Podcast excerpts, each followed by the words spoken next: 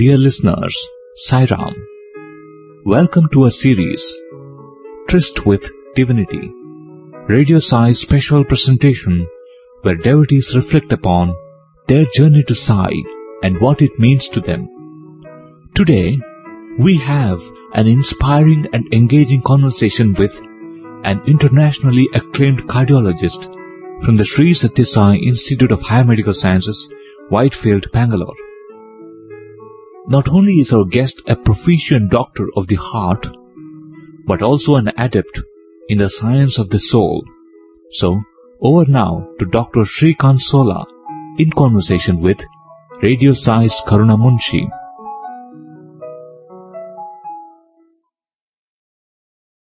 Dear listeners, Sairam from the Radio Sai studio in Prashanti Nilayam.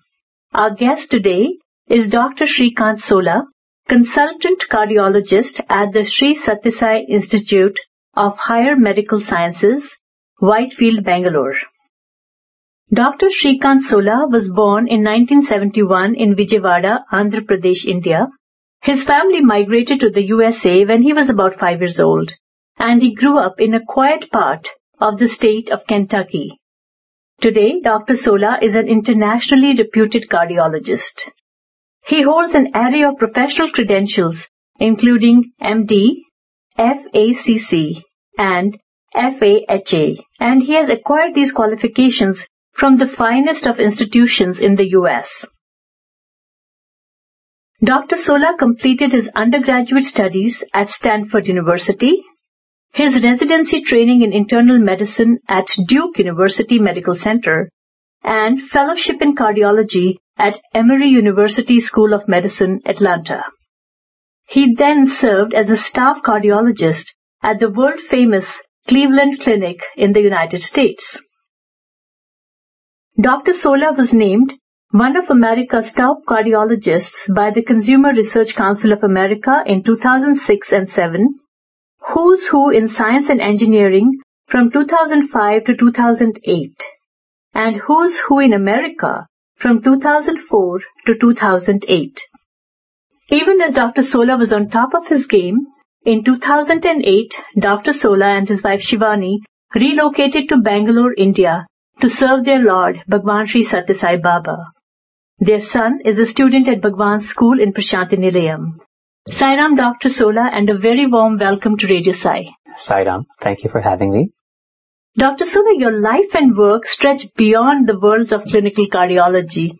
You delve into different worlds of consciousness and speak of the world of devas and devis and ascended masters with the same ease with which you speak of triglycerides and cholesterol control. And I understand this ability of yours to touch transcendence began very early in your life. How did it all start? The earliest memories that I have was when I was around five or six years old and being able to see things that I thought were normal, things like auras around other people, being able to understand what other people were thinking or feeling without their telling me, being able to see what would happen, although it had not yet happened. And for me, this was a natural something that everyone had, I thought, at the age of five. And when I would explain it to my family members or elders, they would say, oh, that's nice, as if it were just another imagination of a small child. And what happened is I sort of put that away for some time because I understood at a young child that somehow this wasn't natural. It actually wasn't normal. And so it wasn't until I was in college at Stanford University that these abilities or talents started to come back again. So what did you see? I could just understand what was happening. I could look at someone and say, this is probably what they're feeling. This is what they're thinking. And this is the experiences that they have had that have brought them to this particular time and place. Over time, I've understood that everyone has this. It's nothing unusual or nothing difficult or special. It's ability that all of us have. I remember once Swami said in a discourse, he says that there are certain centers in the brain which when stimulated allow us to receive any form of knowledge. And he said this is how the rishis of ancient times received the Vedas. So probably the same thing is happening and uh, probably uh, that's what happened in, in my own particular case. But you said that it's not unusual because basically all of us have it. Not all of us experience that ability. Because our focus is elsewhere. Our focus is outside of ourselves. But consciously, you didn't focus somewhere within you at that young age, did you? Probably what happened is I learned to focus within. I found so much silence and so much peace and joy within that that inner focus developed at quite an early age, naturally by itself. So when you say you could see things, was it something like the, you know, Manoj Shyamalan's movie The Sixth Sense, that little boy who could see other beings? Was it something like that? No, it, it was really no big deal actually. It was just life as if how do we look around ourselves? We see other people, we see other activities. It was like that only. Uh, it wasn't anything supernatural or extraordinary in any way, but it just allowed me to understand what others were thinking and feeling quite easily. So by the time you made it to Stanford University, you were more adept at this? Probably what had happened is during childhood and adolescence, I turned it off mm-hmm. because it was just too different from what others around me were experiencing. So I just turned it off maybe consciously or unconsciously. And then one year, that is during my second year in college, I happened to take a summer during the summer holidays working in the Lake Tahoe region of California in the mm-hmm. United States. This is a beautiful area of the Sierra Nevada mountains. And I was working at a summer camp teaching art classes. I was a very good artist as a child and in my teenage years. And during my days off, I would go hiking in the mountains that surrounded the place where I was staying. It's just beautiful. No people, no, nothing except trails, mountains, woods, and forest. And it was there that I had experiences of profound peace, profound stillness. And I knew that there was something. I couldn't put my finger on it yet. I didn't know what it was, but I just knew that something more was there than what a typical 18 or 19 year old uh, young adult would have experienced. And it wasn't until later, maybe an- another year or so after that, that I heard about Swami. Mm-hmm. And how did that news reach you or that awareness? I was just uh, flying back to India to visit my family members, and it just happened that the devotee sitting to my right side was a Sai devotee, and he was telling me that he was going to go to visit Puttaparthi to see Sathya Sai Baba. He was reading a book on Swami, and he showed me the photograph of Swami. I had seen Swami's photos before here and there in other people's houses. When I saw that picture of Swami, I just knew that he was that, what I had been looking for ever since I was a young child. He was that one. He represented that. It was as if somebody had said the sky is blue and the grass is green. Well, all of us would say yes, of course. And so when I saw Swami's photograph that particular time, I said yes, of course. So your aha moment was airborne. Exactly. Some 30,000 feet above, above the air. Yes. So when Swami came into your life, you were just flying into India. Did you come for a darshan then or was it much later? It was on that same visit. We actually had a chance to go and take Swami's darshan. And that began association with Swami that's now been going into its 20 plus 25 years or so.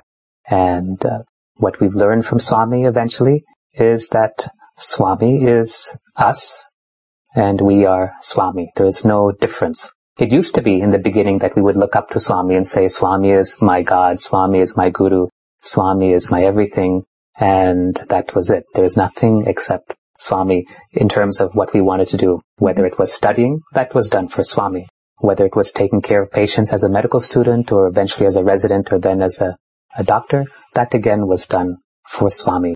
Now, the understanding is that Swami and I are the same. There's no difference.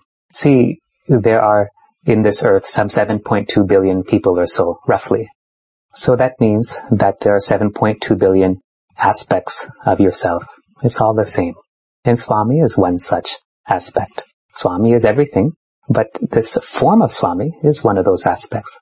So the distinction or the separation between the Srikant Sola form and name and Swami's name and form has gone. We don't talk about it much because it's not necessary. You just simply experience it. You just know, right? You don't have to go and proclaim it or ask about it. You just know that. And so also through sadhana and through practice, one realizes that eventually you and Swami are the same. It's no distinction. So this first flight to when you came to know Swami was in which year? That must have been around 1990 or so. 1990. The year before that, when I was 18 years of, of age, I joined a group of young adults who were cycling across the United States from San Francisco all the way to Washington DC, mm. some 5,000 kilometers. And we would do it for charity. Mm-hmm. We would bicycle about 100 kilometers per day. and we were raising money for different charitable activities across the United States and across different developing countries. And uh, 100 kilometers of bicycle riding every day gives you a lot of time to reflect and to think about what you want to do. And it was on one of those days that I was cycling, coming down a big mountain, that I knew that what I was going to do with this life was to serve. Now, this is before I had come to Swami's fold. I I didn't know Swami at this You time. You found your purpose. I knew that whatever I was going to do, I was going to serve humanity. Mhm. And that was it. Strong conviction. Yes. And you're living it now. I remember when I was telling my friends and colleagues that I was moving from the Cleveland Clinic. Imagine the world famous Cleveland Clinic Mm. and coming to Puttaparthi. I remember telling the other Sai devotees, I said, see, if you're not serving, your body is as good as a corpse.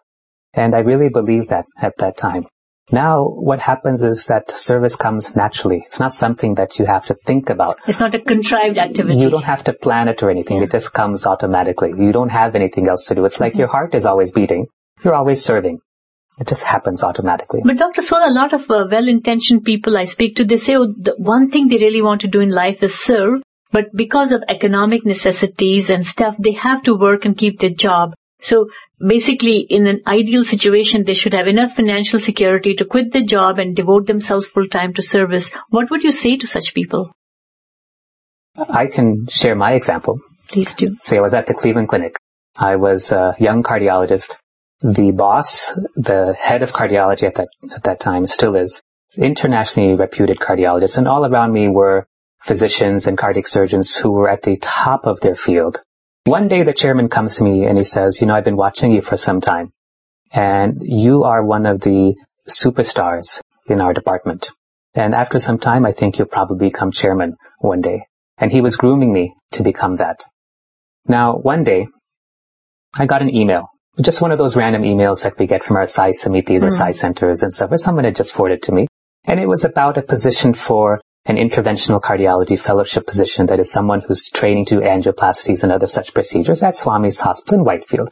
Now, I had already finished my training. I was already practicing, so that wasn't so relevant for me. But at the bottom was a single line, Mhm. and that line said, Positions for consultant cardiologists and above are also available. Please send your CV to such and such email address. So I thought, wow. I called up my wife Shivani. She was working. She wasn't available at that time. I went and saw my patients. I was rounding in the hospital and she called me back while I was seeing patients. I excused myself and I said, you know, there's a position for a cardiologist at Swami's Hospital in Whitefield. Mhm. What do you think? And there was hardly a second pause, even less than that. And she said, sure, of course, let's go. Hmm. And that was it. And there was no, well, what do we do with our house? How do we, you know, manage with Hmm. our moving? What are our families going to say? Hmm. There's nothing like that. The chance to came, to serve Swami came. See, it's like this. Suppose that we are all monkeys at the time of Rama. And Rama comes to the group of Vanaras and he says, I'm going to go build a bridge. I need some of you guys to come and help me. Will you come? And uh, many of the monkeys jump up and go. But then you say, uh, you know what? I don't know if I'll be able to eat enough bananas if I'm going to go and build a bridge. What should I do? I think I'll stay back here. So when the Purna Avatar has come, an opportunity to serve him comes, would you wonder whether you'll be able to make enough? Actually, what we have found is that although we were earning a big, huge salary in the United States, although we had a big, huge house and a fancy cars, or cars rather, and all those things, although we were traveling in the best of accommodations, I was speaking in, in international conferences all across the world, the wealth that we have here serving Swami, or rather doing Swami's work, is more than what we ever had before this. Mhm. There's no comparison. You don't miss the luxury, the life of affluence that you're left behind. all that is fine, but it's not the luxuries or the affluence that is attractive. It becomes rather a distraction, I mm-hmm. think. Here, when we're sitting and Swami's coming for darshan, or now we're able to sit at the beautiful Mahasamadhi and just absorb Swami's love. Such pure love radiates from his Mahasamadhi. Wow. That is divine grace. When I'm able to serve a a rickshawala or a cobbler. I remember once I took care of a fellow who mended shoes Mm-hmm. and he lived on the street. This fellow had a severe blockage in one of the arteries in Mm-hmm. his heart and he needed an angioplasty surgery. That surgery would have cost him some one and a half lakh rupees. That's about four thousand dollars, a little bit less than that. More than this person would have earned in his entire lifetime. Where would he go? Where does he go? He can only go to Swami's hospital. We did that angioplasty for free and he walked out of Swami's hospital smiling. And the gratification is just incredible, The gratification, the professional and the per- personal satisfaction of doing this type of work far exceeds anything that I would have had otherwise. Very well said. That's true. I'm grateful for the opportunity that I had in the United States. Working at the Cleveland Clinic, working with the best of the best was a tremendous experience and it really sharpened my, my professional skills. Because if you're going to do work, you want to be able to do good work, Yes. right? If you're going to do charitable work, you want to be able to help others in a meaningful environment. You don't want to try to do seva with one hand tied behind your back because resources aren't there, facilities are not there, etc. But in Swami's hospital, you have all the resources. You have all the facilities. You have wonderful doctors, superb nurses, amazing managers, which Swami has groomed as his old students who then come on and join his hospital. And it's such a divine, such a delightful environment to work in. Mm-hmm. Wonderful. Dr. Sola, what you're talking about is very profound and I can see that uh, it's got to do with the way you grew up as a person and how you embraced all life experiences with your mind, heart and body. Much like, I would say, the whirling dervishes of the Sufi order who would stay centered even while moving. And you had such clarity about the purpose of your life and what you were seeking, that you were meant to serve. When you were living in a milieu where all experiences are outward bound, everything is very distracting and everybody is driven by sensory perception. How did you remain centered? See, I think all souls for some time have to fall asleep, especially at this particular time when the Purnavatar is here. Many of us fall asleep for some time and then we waken up. But we need that period in which we are involved in Maya so that we can then empathize with those who we see are also involved in Maya. Doesn't mean that we feel that we are superior or better to them or that they are inferior or lesser to us. So you're suggesting you've done your time of being involved with Maya and you were on the next bandwagon where you had clarity? And now we are free. Mhm. We have nothing to do. There is no task for us to accomplish. There's no experience for us to receive. We are the self. We realized some time ago, and when I say we, I mean my wife Shivani and I, that we are not the body. We are not the mind. We are not the ego or personality. Thank goodness we are not our memories or any of our experiences that we had before, although many of them were wonderful. The reality is that we are that. We are that God self. You are that God self. You are Sai. You are Brahma. You are Vishnu. You are Maheshwara. The entire creation is there in the palm of your own hand. Yugas and Mahayugas go by as if in a blink of an eye. There is no birth. There is no death. And when one uh, realizes this, then that becomes the death of death. We keep it to ourselves because it's not necessary to go and proclaim this. Those who are ready for it will come when the time is right. You simply experience that and be that. So, although earlier we talked about serving Swami and doing Swami's work, the reality is that no one is doing anything. Who is serving whom? It's all the same.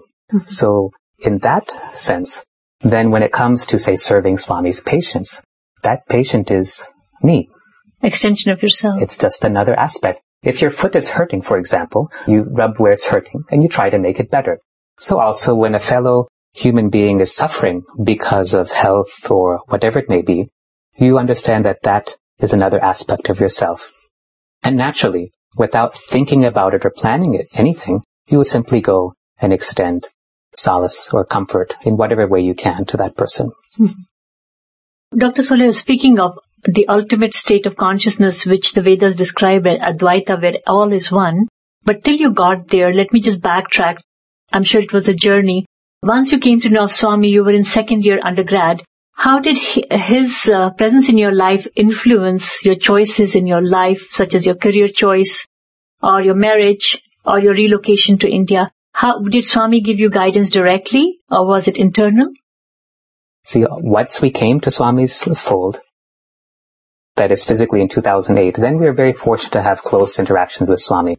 But before that, I was always away from Swami. I was in the United States Hmm. and Swami was here. Right. And although I'd be able to come occasionally for darshans, it's infrequent, as you might imagine. And so I had to learn, I was forced to learn to connect to the Swami within.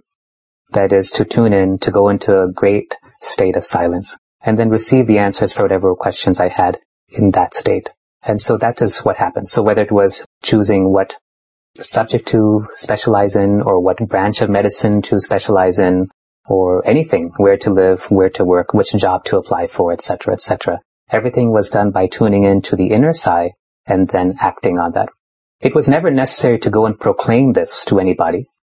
It was really only required simply to listen and to act. For example, if you look at the students, the, those who would be around Swami and serving him in those in that way, you would see how attentive they were, right? They would never be looking this way or that way. They're always focused fully on what Swami was doing, waiting for the slightest nuance or slightest instruction that he might give, True. so that immediately they can go and do it. Yeah. They would never go and proclaim, Swami told me to do this. Yeah.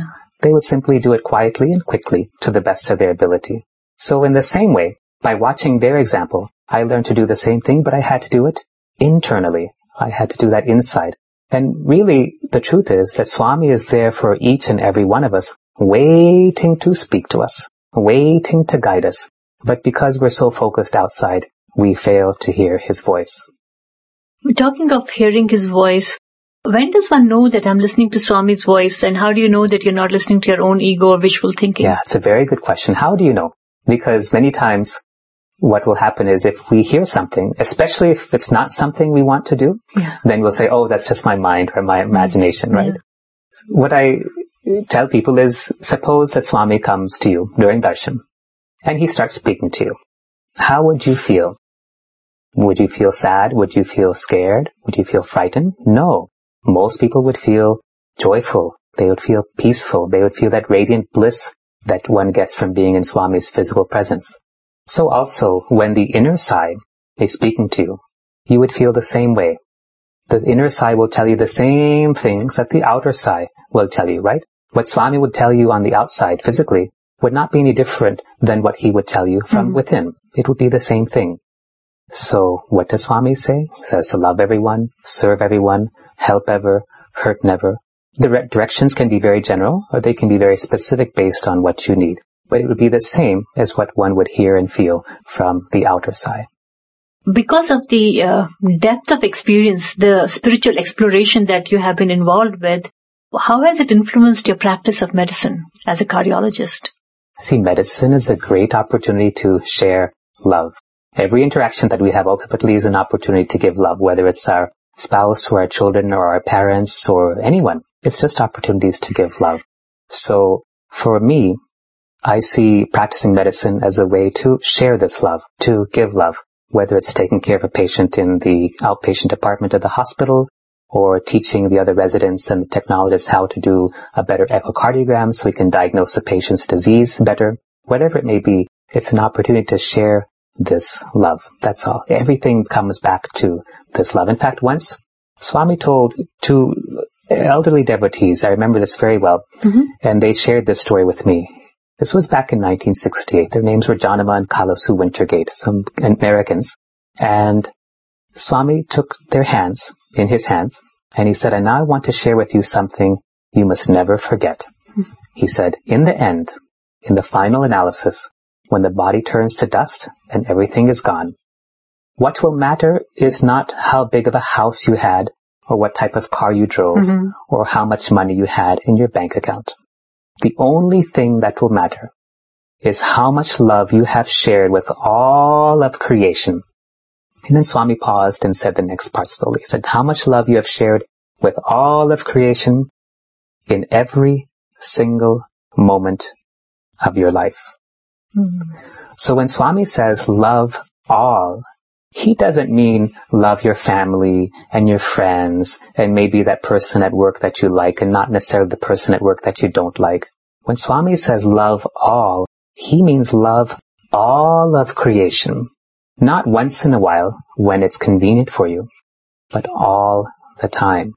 So this is our How practice. do you get there though? practice. How do you practice? You have to practice, right? How do you walk from Puttaparthi to Bangalore? If you were going to put one foot fit in front of the other, you would get there.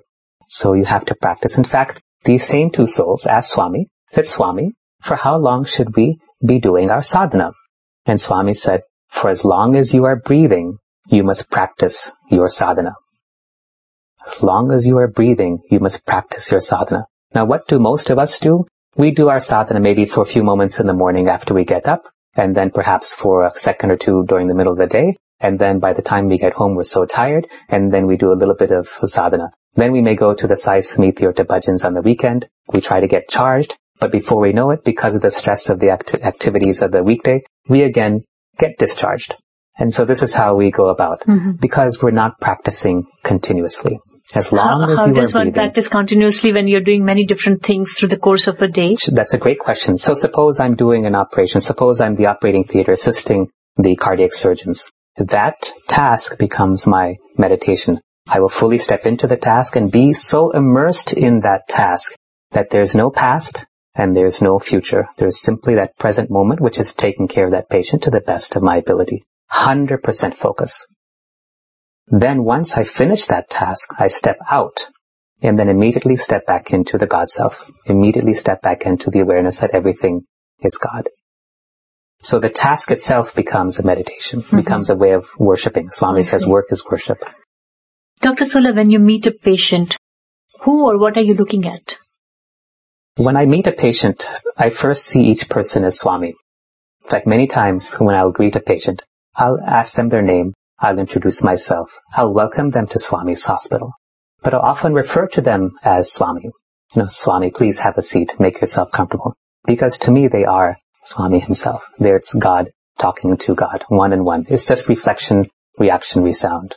But what I will look at is not only what is their illness if they have one, but what is the cause of their illness? So back in 2009, Swami called the Yeah. physicians and staff at his super specialty hospital in Whitefield as well as the general hospital in for a series of interviews. Mm-hmm. And I remember he told us, he said, it's not enough for doctors to simply take care of patients. He said doctors must look into the cause of their illnesses and understand those and treat those as well. So when I take care of a patient, the first thing I do is welcome them, ask them their name, I introduce myself, and I tell them welcome to Swami's hospital in Whitefield. But when I speak to them, I'm speaking as if I'm discussing their condition with Swami. That is, I address them as Swami. Swami, please have a seat. Would you like to do this? Swami, these are your options. This is what you can do regarding your particular condition. That love that comes in that interaction, Swami's love pouring through this physical body towards them is many times simply transforming. I learned early on, even when I was in the United States, that if I simply spoke to a patient about routine things, let's say, you need to exercise, you should have a better diet, you should stop smoking or give up any bad habits, etc., etc. That was okay, but more often than not, people would go back to their same old ways very quickly. But when I spoke to them from that state of Swami's love, it was no longer Dr. Srikant Sola speaking to them. It was Swami speaking and then allowing, my role was really just to allow Swami's love to come through. Then the transformation took place. Then people would say, doctor, you're right. I'm going to give all these things up from here on today. That's when the transformation happens. And it's not because of anything we're doing, other than possibly allowing that love from Swami to come completely unobstructed and unhindered. Mm-hmm. That's all. So that's where the focus is when we take care of our patients. Mm-hmm. But you speak of finding the root cause of the illness. What role do emotions play in causing this illness? Everything is reflection, reaction, and resound. Everything. That means that if you want love in your life, you have to think loving thoughts, feel loving emotions, do loving actions. If you want prosperity in your life, you have to do the same. If you want a friend, you have to be a friend. If you want peace, you have to be peace. But the opposite also happens. When we think discordant thoughts, when we think disharmonious thoughts, negative thoughts, where does it go? It goes out into the universe and it is immediately reflected back to us. It goes into our bodies, it goes into our mind, and it affects everything that we do. Swami once said that the major cause of all illness is a diseased mind. In fact, once one of my PhD students, who is a PhD student here in Parthi, was explaining to Swami about his thesis project. I'm his co-guide for this particular project, which is funded by the Department of Biotechnology. And we're looking at why is it that so many Indians develop heart disease at such a young age, much earlier than people abroad, for mm-hmm. example, people in Europe or North America. Why is it that this happens? And so my PhD student was explaining this to Swami, and Swami just very casually remarked, huh, what is there? The habits that one has, the food that one's eat, the environment that we are in, and the thoughts that we think. This is what causes heart disease. He said it so casually, as if there was nothing more to it. But all of these things combine through reflection, reaction, and resound to either give us good health, robust and vibrant health, or to give us disease, aches and pains, imbalances in our body, and so forth. So when I deal with a patient, let's say I had a patient who has a heart attack and is recovering from that heart attack. I'll not only say, well, you have a blockage in this particular artery, you need to take these medications, you should exercise, you should adjust your diet, etc., etc. I'll also go into the reason why they have it. Have you lost the joy in your life? See, everything is symbolic, right? The blood in our body symbolizes joy. Our knees symbolizes flexibility. Our feet takes us in a particular direction. Every part of our body symbolizes a different aspect of how we relate with creation. So the heart doesn't attack us. It's because we've lost that flow in life. Now, physically, yes, there's a blockage because of too much cholesterol, high blood pressure, sugar is not controlled because of diabetes, etc., etc. But everything is reflection, reaction, and resound. Everything is reflection, reaction, resound. So whatever we send out will come back to us. And it's very simple just to ask, your anger is not controlled very well, is it? And usually the patient will just nod, but the spouse of the patient will say, yes, doctor, exactly, that's exactly correct. Tell him to control his anger, and so on and so forth. You can identify the sadness, the depression, the resentment, the sense of loss, the lack of love, and especially the lack of self-love. The lack of self-love. I remember once Swami was asking us, are you all happy? He had told the group when we had gone for the group interview. And we all said, yes, Swami. And Swami said, very good. Always be happy. On another occasion, he asked Shivani and myself, he said, you know why you two always have so much grace? Of course, we didn't say anything. He continued. He said, because you are always happy. No matter what happens, you are always happy. And that allows divine grace to flow to you. Mm-hmm. So when we lose this happiness, this joy in our life, what is going to happen? Reflection, reaction, and resound. And reflects back to us in different ways. Sometimes as an illness, sometimes as a particular experience that may be unpleasant.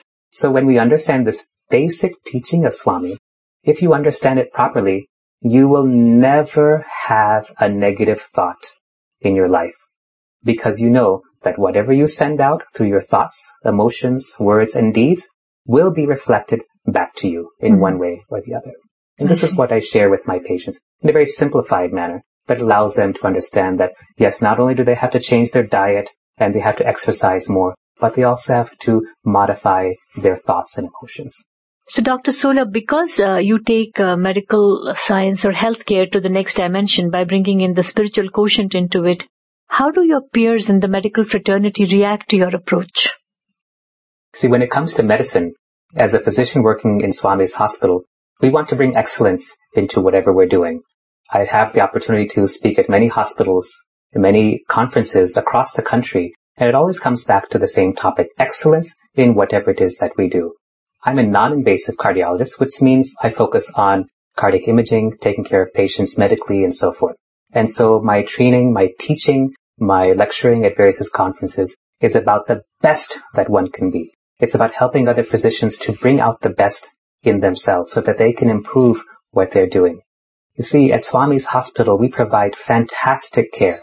Everything that we do is in line with the international guidelines for how cardiology care should be provided. And we have amazing experience because we see so many types of diseases, all flavors and all conditions. And the physicians, the nurses, the paramedical staff who work there are, all very, very dedicated and also very loving and, and joyful, which makes it all the better to work there. When we're in this type of environment though, we are able to take care of so many numbers of patients per year. Let's say so many hundreds of thousands of patients.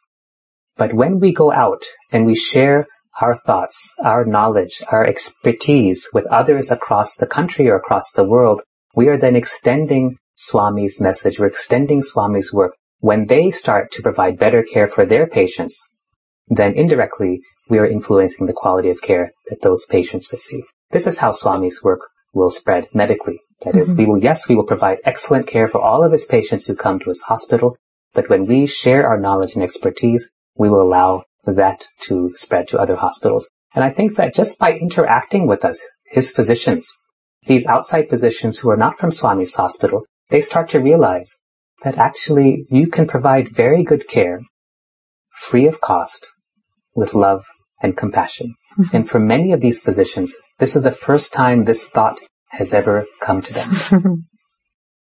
because most people thought it was impossible to achieve what Swami has done through this excellence in medical care, which is free of cost. Even though I'm there every single day, sometimes I even wonder, how is it possible? Swami makes it possible. Very true, very true. Uh, Dr. Sola, there have been many studies that have sought to evaluate the relationship between emotions and prayers and human health. What are your thoughts on those? I think that they're very good. It's good that in any new practice that we bring to medicine, that it should be investigated with the absolute most rigorous scientific methodology. I commonly give talks on how to conduct research studies and how to design a research trial using the current state of art methodology in research. And I do this for our residents. I do this for other physicians and other specialties and so forth. And so whether it comes to cardiology, cardiac surgery, or holistic health, the same rigor is required for any of this type of work. However, the difficulty or the issue that we have with holistic healthcare is that it's difficult to do a study in which just one intervention is required because when we think of holistic health, we're talking about everything. We're talking about diet, lifestyle, and especially emotions, feelings, and thoughts. And those are very difficult to quantify. How do you quantify love, for example? We don't have a scale or a machine in which we can measure that. We can't study that. Yes, there probably is a huge impact of love, of peace, of joy on our health. But right now, at least, we don't have a way of measuring it. Hopefully we may, but is it necessary to put numbers and labels on all these things? No. But is it required to understand that our thoughts and feelings and emotions impact our health? Absolutely. Mm-hmm. Dr. Sola, when you first migrated back to India to relocate in Whitefield in the year 2008, I understand you had multiple occasions when you were able to interact with Bhagwan in his physical form. Would you like to recall some of your fondest memories for Sure, us? Sure. Those were golden days and golden memories. Earlier I shared how the whole move back to India, to Swami's hospital in Whitefield, started with just a simple email. That's In fact, right. just a one line on an email and how that changed everything. Obviously all divine play. Now before this actually happened, some of the hospital staff from Swami's hospital in Whitefield had gone to meet Swami and said, Swami, we need another cardiologist. We would like to hire another cardiologist because the workload is increasing. And Swami just looked up as if he was thinking. It's all play acting because Swami knows everything, but he said, another cardiology doctor from America is already coming. And so they thought, oh, okay. They didn't understand what they meant, but they knew that if that Swami says, then okay, so it is. A few weeks later, they got my CV in the, in the email. Then they took my CV to Swami and they showed the CV to Swami. They showed the photograph. Swami went through all the pages of the CV, looked through everything. Said, Swami, this doctor is very good. He comes from the Cleveland Clinic. It's a world famous hospital. He's won all these awards, etc., etc., etc. And Swami says, huh, I know. Who do you think called him to come here? Mm-hmm. And so in those early days, it was great fun being here, being in darshan, watching Swami, interacting with him. And the joke from the other staff around me was that, oh, you've come? Well, Swami will definitely interact with you. And that was often the case. And it was just Swami's way of showing his love, of recharging us, of giving us the, the attention, or letting us know rather, that he was there for us. Interestingly, at the same time, when we're back in Whitefield, when we're silent, whenever I'm alone and there's nothing to be done, I just go back into the state of the self, the God self, which is everything. You can call it the Paramatma, the Parabrahman, the Jivatma, it doesn't matter. It's just that which is everything. And for us, that's all that is. But then when we come to, to Puttaparthi, we would see Swami's form, and my goodness, the Maya that is around Swami's form is just impenetrable. It is. Cannot get past it. And we would think, Swami, back in Bangalore, it's so easy to stay in the self. Then we come here and then we get lost in separation.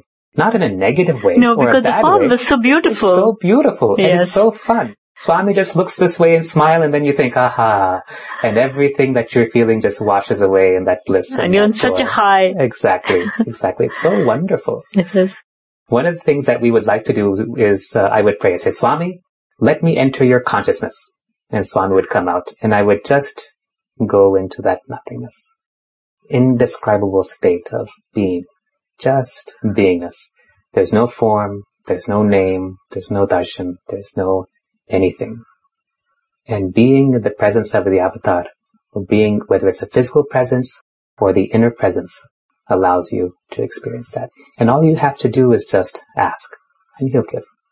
Mhm. It's that simple, huh? That's simple. All you have to do is ask. It helps if you practice. I'm sure it does. but as Swami says, as long as you're breathing, you have to practice your sadhana. Mhm. And stay focused on the goal. Wonderful.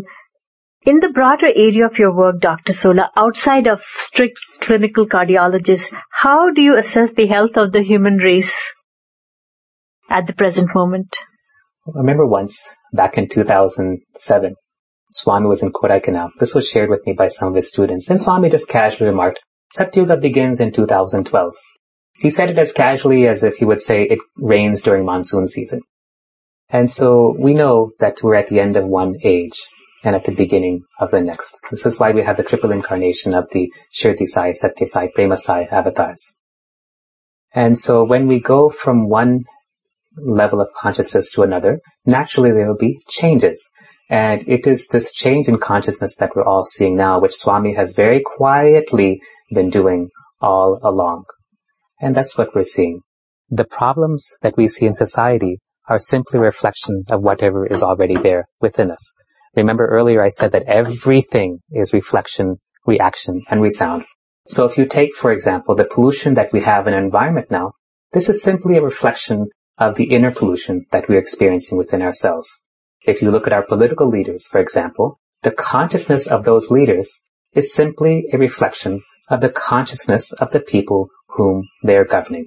So if you people think there's a lot of rampant corruption in public life in India, does that reflect the co- collective corruption of our consciousness? Everything is reflection, reaction. But there are many honest people in this country. It's a land of sages and seers and many hardworking, honest people as well. Yes, but in order to experience unity, one needs to experience duality as well. In order to appreciate unity, rather, one needs to have that experience. For example, here we are sitting in a very comfortable room. It's such a beautiful environment. But if it's, it happens to be very, very hot outside, we won't really appreciate it, right? So in order for us to have a better appreciation of non-duality, we need to have that experience of duality as well. And it doesn't get any better than right now in the peak of the Kali at the very end of the Kali where everything is as bad as it's ever going to get. And that's why so many of us have chosen to take birth at this time. We want to be here when the Purna Avatar is here, and we want to experience the maximum duality that we can so that we can appreciate the unity that is. And it will come. It will come in the right time, in the right place. We all hope so as well. In light of Bhagwan's Mahasamadhi 11 months ago or so, how do you relate to him now? For me, I feel that I'm probably closer to the inner Swami than ever before. It's never been so easy to tune into Swami's will for me. Again, this is not a public thing. I never go out and say, this is what Swami said for me and you need to follow it. Nothing like that. This is simply the inner guidance that is required for whatever activities are present before me. So it's easier now to connect with Swami, I feel, than ever before. I think many devotees would agree with that as well. See, when you are with Swami, his form is so beautiful. One smile, one glance, and you're simply lost in that love. Just touching his feet, you feel thrilled and thrilled and thrilled and thrilled. To the core. Yes. Remember in those days how wonderful it was. Uh, Swami would simply just come and sit right in front of me, you know, hardly a foot away. And I would take Pad Namaskar, Pad Namaskar, Pad Namaskar. Then I would say, no, no, I shouldn't be so greedy. And then I would just sit back and, and just enjoy being in the divine presence. It's so blissful, so wonderful, so beautiful. But having said that, we have to learn to recognize Swami within us as us. There's no separation of anything from anything. The moment we see two, Maya is in operation. And what happens when we have such a beautiful form like Swami's is that we begin to get attached to it, right? We don't want to be anywhere else. We don't want to see anything else. We only think Swami, Swami, Swami. We only feel Swami, Swami, Swami. We want to be with that form as much as possible, even if we're with him one time or a thousand times. Such a blissful state that we always want to be with him. Yet what happens is because of that attachment, we impede our own spiritual progress. And so what happens, although the guru, the master, is required for our spiritual growth, in the end, that attachment to the guru or the master becomes an obstacle to our growth. And so the guru has to leave. It always has to be that way. If it weren't, then Rama, Krishna, Buddha, Jesus, everybody else will still be here and we would still be learning from them. And so Swami also has to leave so that this part of our growth can be completed and the next stage can begin. And now that Swami is physically no longer here, now we're learning to see Swami as being everywhere, not just in Prashanthi Nilayam, but in everything as everything. Once I told the boys, I said, see, for so long you're used to seeing Swami coming in his orange robe. Once in a while he might come out in a white robe, or perhaps even a crimson robe, or on Krishna Janmashtami a yellow robe, and how beautiful he looked. But now, Swami has donned his universal robe. Mm-hmm. and I tell them, the same eagerness, the same enthusiasm that you used to wait for Swami's darshan, you should now be waiting and looking for Swami within yourself. And when you develop that same determination, you will find him there and you realize that that Sai is what you really are. You're not the body, you're not your name, you're not your form, you're not your ego, you're not your personality. You are that God self, which is everything. And there is nothing else. Very inspiring to hear those words. Dr. Sola, really appreciate your coming down to Puttaparthi for this conversation. Thank you. Thank you. Sairam. Sairam.